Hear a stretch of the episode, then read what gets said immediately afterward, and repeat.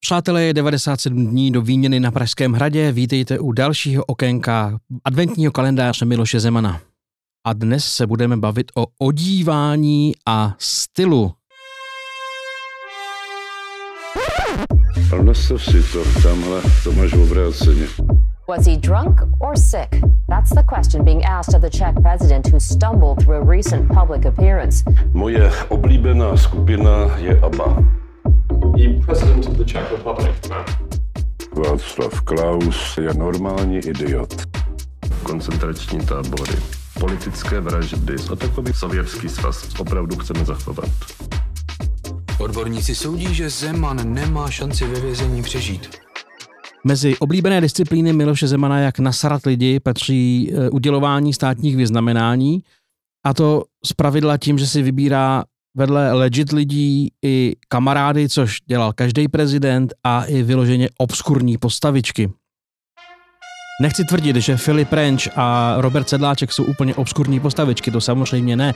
Filip Renč má za sebou významné filmy, Robert Sedláček natočil podle mě skvělý seriál České století, eh, byť si jeho fascinace nahotou a zobrazování penisu Edvarda Beneše ve full frontal módu není úplně jako něco, na co bych, co bych jako toužil sledovat, ale ten seriál eh, má svý zásadní místo eh, v české kinematografii a ukazuje dějiny zásadní dějný okamžiky spousty lidí, kteří by se k tomu životě nedostali, což je fajn. Nicméně eh, Robert Sedláček zároveň natočil eh, dokument o Miloši Zemanovi a Filip Renč točil jeho předvolební spot. Dobře, každý prezident občas vyznamenává nějaký lidi, kteří mají víc zásluhy k tomu prezidentovi, než jako vůči státu. Nevadí. Nicméně Filip Renč eh, dorazil tehdy v roce 2014 na Pražský hrad v lesklým saku. Ono vypadá jak umaštěný, ale asi je prostě jenom lesklý. Uh, obskurní, um, obskurní košilí s dvojitým barevným límcem a, a, a tak. Je to tak, třeba je to k nevíře, že z biskupa Putna dělá uhlíře. Je to tak, třeba je to k nevíře, že Kutna dělá mnicha, krunýř rytíře.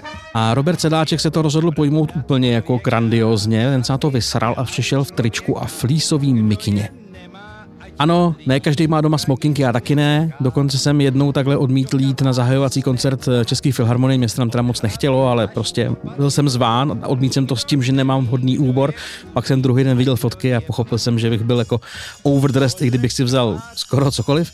E, nicméně prostě jít do Vladislavského sálu na státní svátek, přejímat tyhle věci, to chce e, ne koule, to chce být prostě debil. E, Robert Sedláček to následně vysvětloval slovy nemám podobné ceremoniály rád, měl jsem prostě potřebu ten rituál trošku znesvětit. No, znesvětit, tak si to kurva neber tu medaili, ne? Já nevím, tohle, tohle bylo opravdu velmi bizarní záležitost. Nicméně, jak říkám, režisér, který má tu nezbytnou potřebu stvárnit Edvarda Beneše ve full frontalu, přejímajícího telegram o Mnichovské dohodě a dizidenty Havla a nevím koho nutně musí umístit do sauny, aby tam byli aspoň polonahý, eh, tak eh, asi má k odívání a stylu trošku jiný přístup než my ostatní, nebo řekněme normální lidi. Šaty dělaj člověka, kdo v hadrech čeká na štěstí, ten se načeká.